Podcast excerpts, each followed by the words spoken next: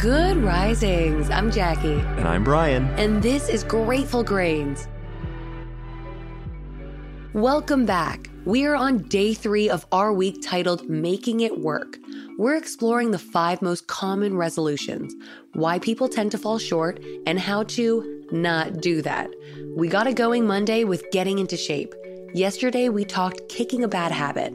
Today, we're having a conversation about saving money. First of all, we are obligated to say that we are not financial advisors. If something we discussed today sounds interesting to you, we highly recommend that you do your own research and consider having a conversation with a professional, as there are always risks with investments of every kind. Today, as always, we are talking about what we found useful in our own lives. I'll start by saying, this is definitely one of those subjects that I wish I knew more about when I was younger. I grew up in a paycheck-to-paycheck household, always struggling to keep our heads above water. My mom always put food on the table, and I definitely never went without, but I inherited a lot of anxiety surrounding finances, what some call a scarcity mindset. Knowledge is everything when it comes to handling wealth, and unless you come from wealth, it's confusing, often a daunting process. And those who aren't mathematically inclined tend to fare even worse. So let's say we're starting off at square one. What are the key takeaways when it comes to saving? First of all, budget.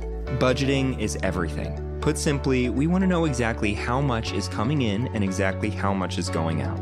We want to have a specific budget for food, for gas, for car payments, for the gym membership, for insurance, and so on. We start by taking a look at where we're at currently, and then we start to sort out where we want to be. That means we're making cuts. We're giving our spending a good hard look and using our imagination about how we can trim the fat. When it comes to eating inexpensively, New York Times best-selling author of Genius Foods and The Genius Life, Max Lugavere, suggests stocking up on sale items, ordering over the internet where you can search for best prices, buying generic brands, avoiding juices and sodas, buying seasonal, buying in bulk, meal prep, and potentially growing your own food. Some super cheap and healthy foods and drinks are frozen or canned vegetables, ground beef, canned fish, plain yogurt, chicken, nuts, eggs, water, and coffee. Beyond that, can we not order alcohol when we decide to eat out? Is there a less expensive gym? Are there cheaper forms of entertainment? And then we come up with a list of solutions. Instead of going out to dinner, have friends over for a potluck and play board games. Instead of paying for the gym, get into at-home workouts. Instead of going to the movies, join adult recreation leagues like dodgeball. From there, we can get a good idea of what we're actually capable of saving. If possible, we make a little room for the fun stuff that costs a little bit of money, but only use it when it feels right, not because we feel forced. That money can become savings of its own if we find it's not needed from one week to the next. Next, the conversation inevitably becomes, where are we saving? Putting away money is better than not putting away money, but everyday savings accounts offer next to nothing on stored cash. Meanwhile, the market typically performs at 7% on average, which is why Warren Buffett recommends using money we'd otherwise stash in a long-term savings account to buy into an index fund like Vanguard. This is how stored money grows rather than sits stagnant.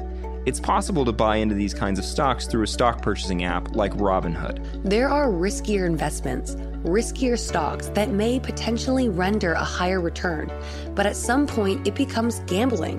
In those cases, we really don't want to be investing more than we can afford to lose. Crypto is another heavily debated investment. Many see it as the future of currency, some see it as a passing fad. If you're interested in potentially investing in crypto, make sure you take the time to educate yourself about exactly what it is, how to buy in, how to sell, how and where to spend it, how to convert it into cash, and so on. Apps like Binance and Coinbase are extremely helpful here. This is a bigger conversation, but interest rates are the devil. We want to avoid paying interest rates on credit cards at all costs. Oftentimes, this means paying off credit cards every single month before the interest is applied. At that point, the only reason to have a credit card, besides points and flyer miles, is to increase your credit score by demonstrating reliability with lending. It's never to afford ourselves things we can't actually afford. Right. That's how people get stuck in debt and never escape. Paying interest on purchases is blowing money. Think about it this way. If we buy a $50 shirt with a credit card that's charging 18% interest, and we're only paying the minimum due every month, that $50 shirt can end up costing thousands over the course of several years. As soon as we're paying for the interest stacked on top of those charges, we often end up paying down very little of the principal, very little of that original charge.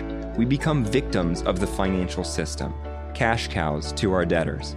I escaped the credit card debt of my early 20s by opening 0% APR cards and transferring my balances and then focusing entirely on paying them off until they were gone. But I wouldn't have been able to do that if my credit score wasn't still intact, and so many aren't. Lastly, a life-changing shift in thought.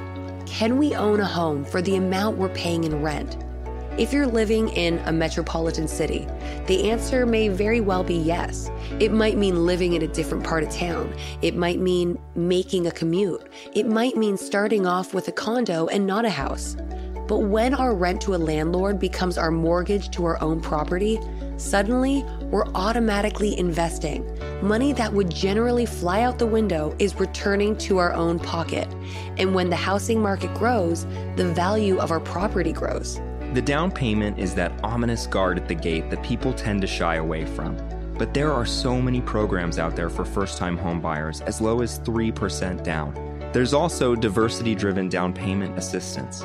It may serve you to look into whether those programs are available to you in your state and city. And remember, once you're in your own home, you can always look for roommates to offset your mortgage.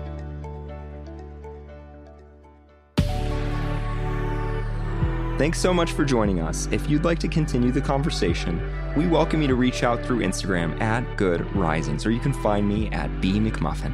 And you can find me @JacquelineMWood_1. Come back again tomorrow for day 4 of our week on making it work. Until then, remember, a better tomorrow starts with today. We have some exciting news. You can now search more than 700 Good Risings episodes on the new Fathom FM app, the podcast player from the future. Go to fathom.fm/Good Risings and ask questions to hear answers directly from the Good Risings podcast. Good Risings is presented by Cavalry Audio.